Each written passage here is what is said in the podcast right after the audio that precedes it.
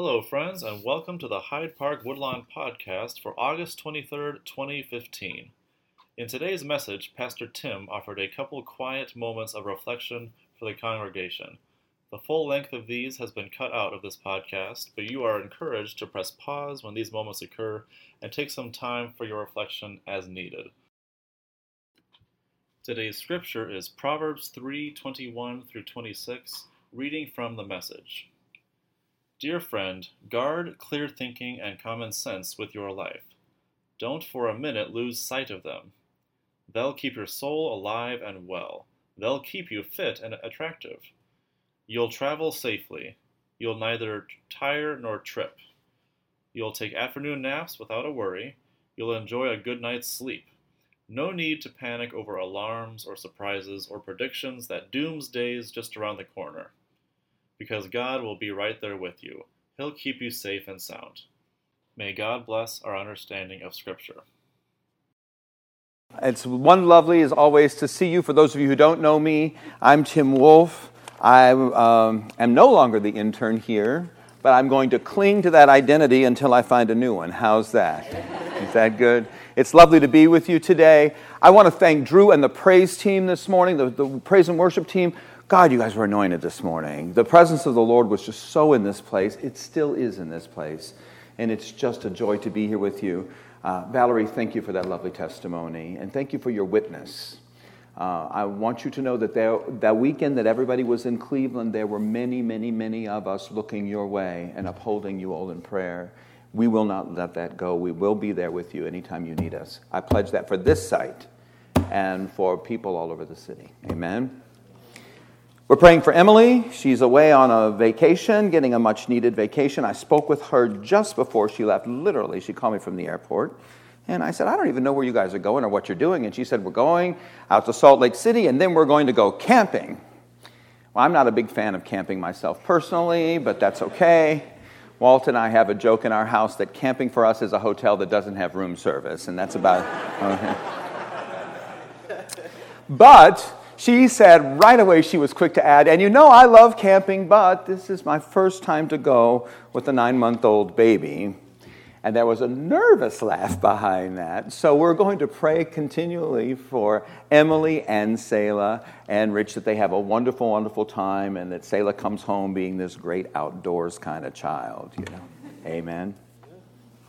We're starting a new sermon series today, as you, as you know, and over the next week or so, we're going to be looking at anxiety and we'll be looking more importantly at its counterpart, serenity. And throughout this series, we'll be focusing on the book of Proverbs, which is a tremendous, has a tremendous wealth of wisdom. We're going to talk a lot about wisdom today. And we're going to chart our way through this. We're also going to use the famous serenity prayer. You all know the serenity prayer, amen? And that prayer that we have heard spoken uh, time after time after time has an interesting history. So even before we get into the sermon, I just want to give you a little bit of trivia. You can use this at the dinner table sometime. The Serenity Prayer has become so associated with Alcoholics Anonymous and with self help groups that a lot of people think that's where it originated. A lot of people actually presume that the founder of AA, Bill Smith, actually penned the prayer. Well, that's not quite true.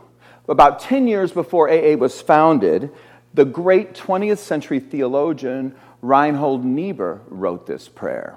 And he wrote it at a time when America was working its way through the Depression and the world was clearly pivoting toward global warfare. Everybody was nervous. And so here was Niebuhr trying to pen a prayer that would express his trust in God at the same time that he was trying to cope with the anxieties of the world around him. The anxieties of the world around us create anxieties in us, don't they? Because they are destabilizing forces. And I think in our own world today, as Valerie's testimony bears witness, there is a tremendous amount of anxiety about what's going on in our world, and that filters down into our own lives. And so today we're going to talk about our lives in the world, but I would like us to start actually literally entering this sermon series with the prayer itself, not just the abbreviated part, but the whole prayer as Niebuhr wrote it. And since you've been sitting for a couple minutes, why don't we stand and we'll walk into this series together and just say this prayer that's commonly known as the Serenity Prayer God, Grant me the serenity to accept the things I cannot change, the courage to change the things I can, and the wisdom to know the difference. Living one day at a time, enjoying one moment at a time, accepting hardship as a pathway to peace, taking, as Jesus did, this sinful world as it is, not as I would have it, trusting that you will make all things right if I surrender to your will, so that I may be reasonably happy in this life and supremely happy with you forever in the next. Amen. You can be seated.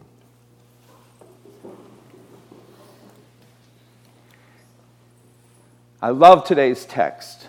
I love today's text. And we're going to just walk through it piece by piece, starting with the opening verse. Dear friend, guard clear thinking and common sense with your life. Don't for a minute lose sight of them. Guard clear thinking and common sense with your life. Don't for a minute lose sight of them. Can you hear the drama woven into this? Do you hear it? Guard clear thinking with your life as if your life depended on it. Because our lives do depend on remaining clear headed and commonsensical. Amen? We have to be clear headed and commonsensical. And the Proverbs writer said, guard this. And then the, pro- the writer goes on to say, and don't for a minute let them out of your sight. Because the minute we turn from clear thinking and from common sense is the very instance we will reach for all kinds of unhealthy ideas. It is the minute that we will begin to have wild imaginings and exaggerated ideas. You ever know how that goes? Did you ever see that? A traffic jam is suddenly the end of your job right? You know how this goes? Hold on to your clear thinking. Hold on to your common sense. Because what happens is if we let our worst fears carry us away, we will wind up in a situation with greater despair and confusion. It's just that simple. And at its core, that's precisely what anxiety is it's confusion and it's despair. And when we put these things together, they become this toxic cocktail that blurs our vision, it distorts our hearing, and it clouds our mind. And what's more, when we lose clarity and sensibility, you know what walks out the door with them? Serenity.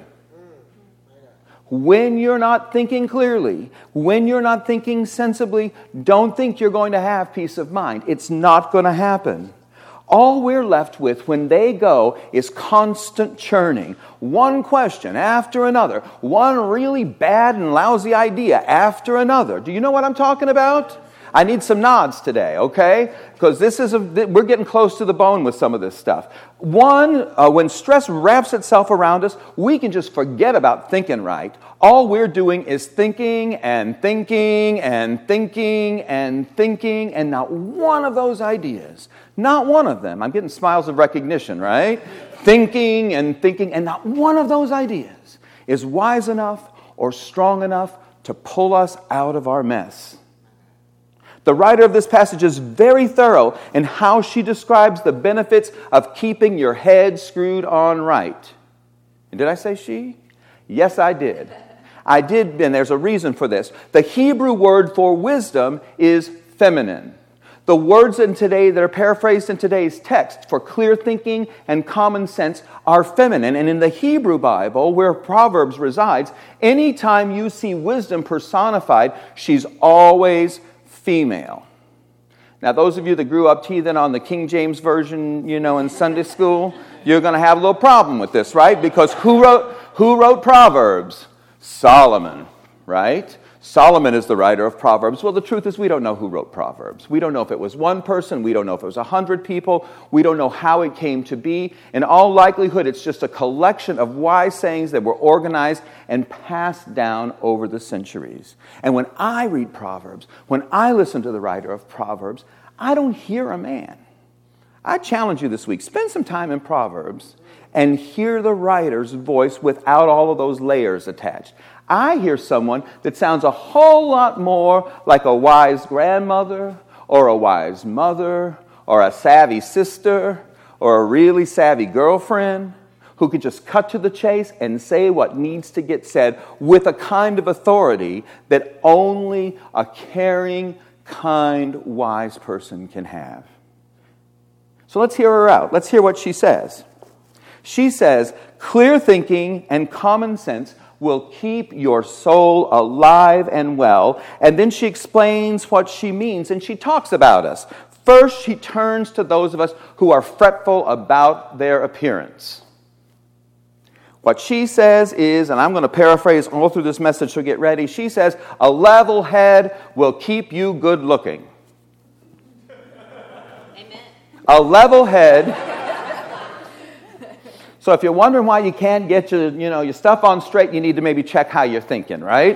A level head will keep you fit and good looking. And isn't that the truth? Stress will send us to the kitchen every time looking for the Ben and Jerry's, grabbing for the Doritos. Stress makes some of us eat too much. It makes others of us drink too much. And a few of us, it gets us on all of the above. Amen? But there's another side to it because for the, that's part of us. Then there's the other group where stress will starve us to death and have us walking around like zombies. It will deplete us to the point that we can't even pick up a fork.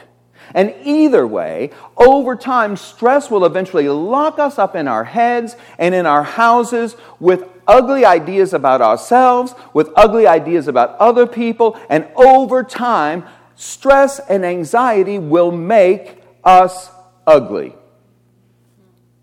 Think of the most stressed out person you know and tell me they're beautiful. You can't do it stress, and anxiety will make you. Am I lying?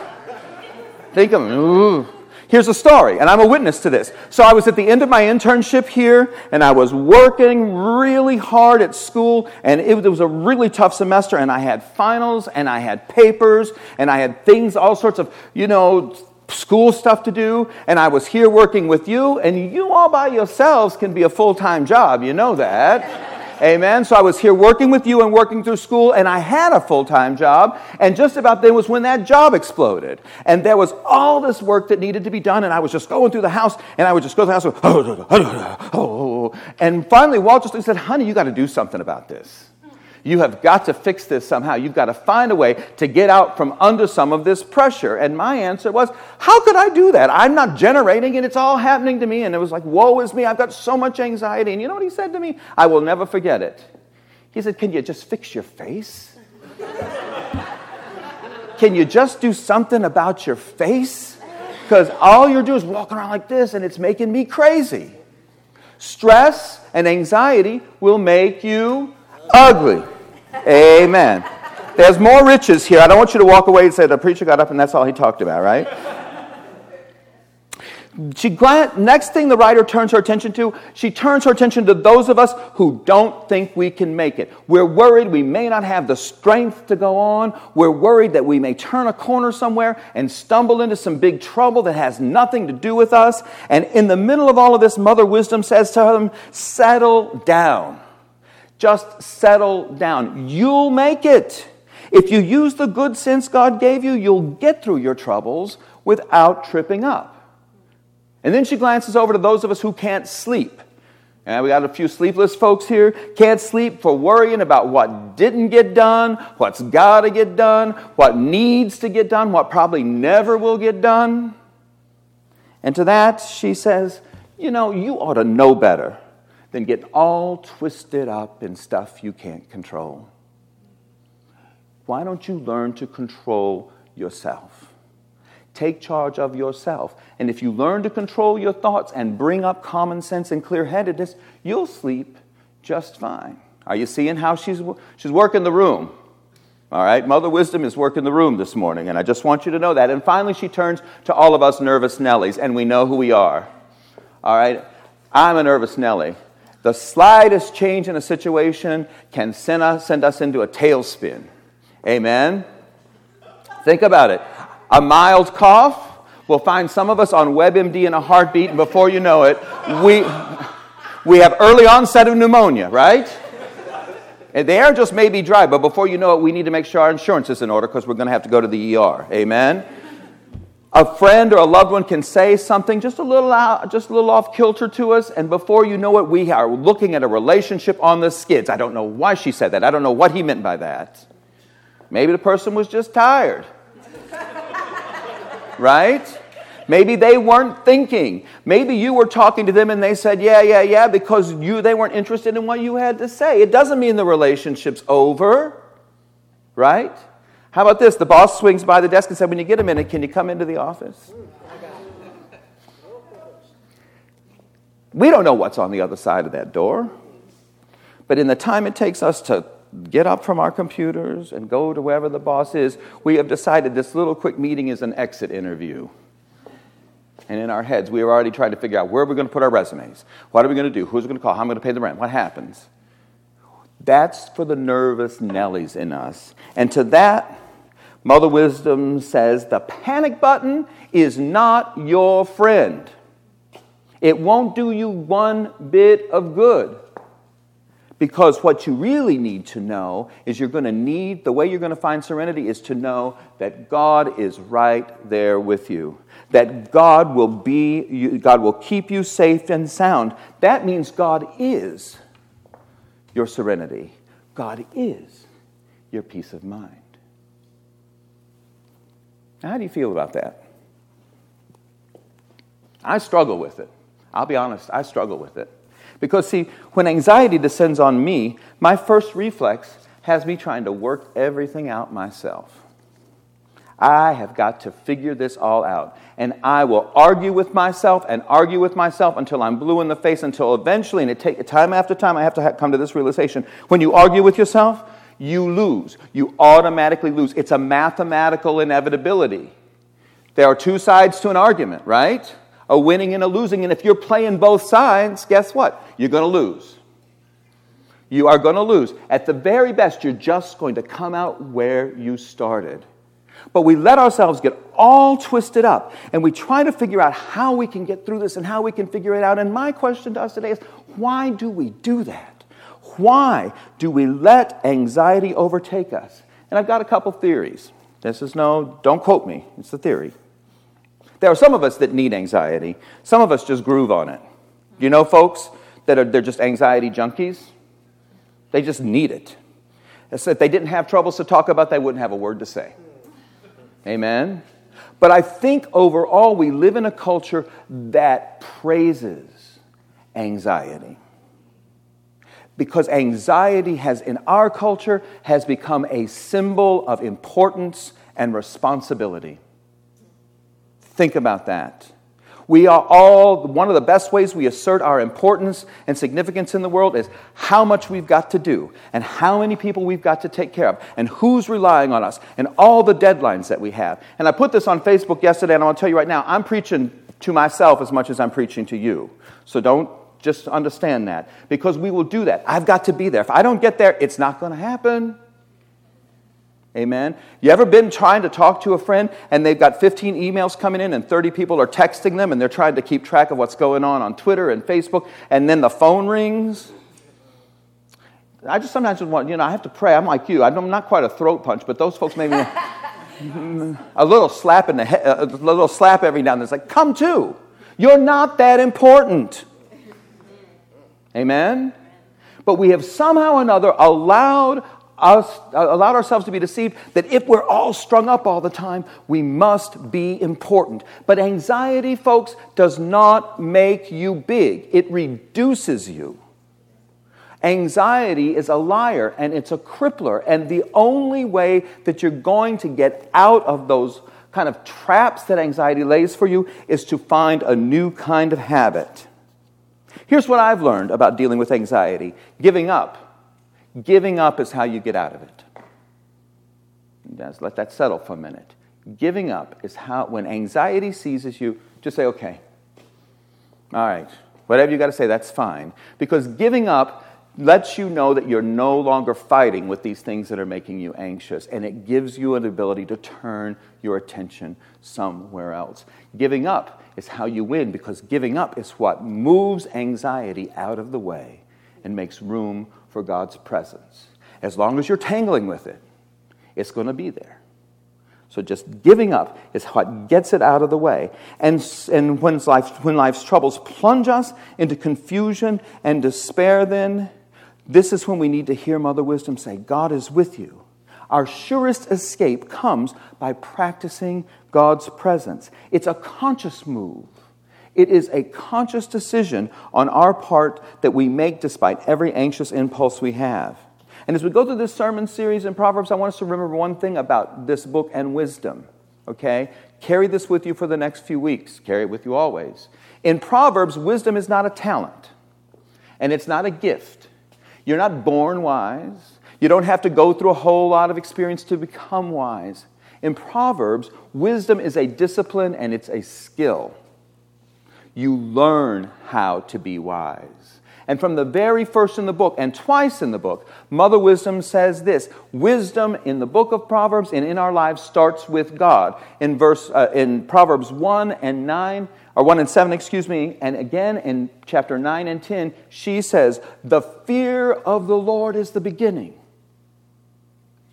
She doesn't mean we need to be afraid of God, that God is going to come, a God of wrath. What she's talking about is putting God in God's rightful place in our lives. Put God in rightful place. And when we put God where God needs to be, and you all know where that is, right? We don't serve a second place God. Hello? When we put God in God's rightful place in our lives, many of the things that we become anxious about go away. When God is above all, that boss, that cranky boss, doesn't look so tough all of a sudden. When God is in, is in rule and reign in our lives, when God is our go to person in times of anxiety, that messy relative, the one that's always stirring the pot, just an annoyance. Do you see how this works? We're going going to find a way to work it too here in a minute. I'm, we're not. Howard Thurman, Howard Thurman says that folks who learn to practice God's presence discover a means by which to turn themselves and their distress over to a power conceived to be greater than themselves. When this has been accomplished, there is relief and peace. This is not a single act, but a thing that may be done over and over, and I would add, over and over and over and over, until at last peace is done, and peace has come. He's talking about practicing God's presence. Do you hear that? It's a practice, it's a discipline. Practicing God's presence, inviting God into our lives in such a way that anxiety and all that goes with it has to be set aside so that God can have supreme authority in our lives. That's why praise is so important. I hope you guys know that we don't get up and sing praise songs around here just so we can wait for everybody to show up. There's a reason why we come to church and we sing praise songs. Because when we're in this space, we are exalting God, lifting God to the highest place in our lives. We are practicing God's presence so that when the word comes, when the sacraments come forth, we are in a position, we were all squared away. We've got it all figured out as to where God is in our lives. It's you I live for every day. Amen? Learning how to practice God's presence is no different than anything else, and it starts with recognizing the need to learn. Learning begins with recognizing what you don't know. And then from there, it requires the diligence and the discipline that transform learning into knowledge and knowledge into habit. And this is really where we're headed today with practicing God's presence. We need it to become a habit in our lives. Because how often on any given day do we just stop and, knowledge, and knowledge, uh, become knowledgeably aware that God is present? How many times do you do that in a day? I don't do it very often. How many times do we allow our anxieties to overtake us and we become so embroiled in all of our stress that we don't even believe God is there? That God's presence is eclipsed? Lots for me. I have some clients that I really need God's presence to work with me on. Amen. But in the middle of it all, how can we transform our situation and learn to practice God's presence as a habit? These are very important questions, and fortunately, we're not the first to ask them. Down through the centuries, Christians have repeatedly said, How can I practice God's presence? How can I get God's life integrated into my own more closely? And a lot of different disciplines and practices have evolved over the years in terms of acknowledging God's presence probably the finest that we have is called the Daily Examen. Anybody ever heard of the Daily Examen? It's by, it was developed by St. Ignatius of Loyola. And it's a very simple technique that I'm going to really encourage us to take. It is about reflecting on the recent past, identifying places where God felt or was seen to be more present, and identifying those places where God felt absent and then praying to ask God to continue to alert us to God's presence in our lives. It's a very simple exercise. And if you, not, if you practice it, you know this. When uh, Ignatius handed it to the other Jesuits, he was a, Je- a 16th century Jesuit, when he handed it to them and said, We're going to do this, he told them, This is a gift from God. And if you implement this daily examen in your life, I guarantee you, you will agree with him because it will change the way you get through your day. Most people practice it twice. They do it once about lunch and then they do it toward the end of the day. Since, this, since we're newbies, we're going to do a condensed version real quick. Do you want to do it? Are you interested? What we're going to do is we're just going to take a quick moment and do a daily examen exercise. And here's how it's going to go. I need y'all to smile at me because the, you know, you ever know when the teacher gets the really cool, okay, teacher gets the really cool idea and the rest of the class, boy, that's lame. So, yeah, thank you. What we're going to do is we're going to take a minute, just a minute, 60 seconds, and we're going to think over the past week. And what I want you to do is identify one or two times during that week when you knew or felt that God was truly present with you. It doesn't have to be big. this does not have to be like you were going down the Damascus Road and got knocked off the donkey and called to be in the ministry. It could be as simple as I was, you know, seriously, I was just feeling alone and then I was reminded that I'm not alone. It could be just that simple. Then I want us to also think about the moments when we should have been feeling God's presence, or we could have been feeling God's presence, but God felt absent. We're going to take 60 minutes to silence and think about this. And then after that, I want you just to be prepared to share one instance, just one of these thoughts that came through your mind with somebody near you. We're going to do a little community exercise, okay? Aaron's got the timer. Let's go.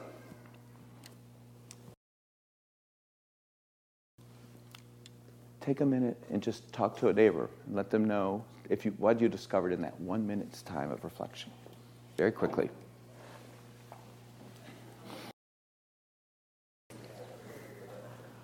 Practicing God's presence is how we recognize God is always there in the best of times and the worst of times. So I encourage you to take this daily exam. And I actually went to FedEx and had them print some examen cards, and Jeff is going to have them at the end of the service. Take one of these home with you. I would really encourage you to in, integrate this practice into your daily devotions. You don't have to do it, you don't have to be a Jesuit about it and do it twice a day and be, you know. But it's a very, very helpful way to enter into a prayer and practice of God's presence into that kind of life, which I think we all need. If Mother Wisdom were here with us today, after we've sort of talked about this, she'd go back to her point wherever you are and whatever you're going through, children, she would say, God is right there with you. God will keep you. God is your serenity, and now I can accept that a little better. Amen? God is your peace of mind. And then, like a true and very wise mother, she'd probably give us one of those looks and say, But the only way you're going to find that out is to practice practice, practice. Amen? Let's pray. Ever present God, we know about your presence that fills the world, that occupies our lives, that makes our life in the world true and good. We notice your powerful transformative presence in word and sacrament, in food and in water, in gestures of mercy and practices of justice, in gentle neighbors and daring gratitude. We count so on your presence, and then we plunge without intending into your absence. We find ourselves alone, abandoned, without resourcing remembrance of your goodness or hope for your future. We quickly become mired in anxiety and threat and risk beyond our coping. In your absence, we bid your presence come again. Come soon. Come here, O Lord. Come to our days like a calming breeze. Come to our community to be living love amongst us. We acknowledge your dreadful absence and insist, yes, Lord, we insist on your serene presence. Be with us, and we will be ever mindful that you are there. Amen.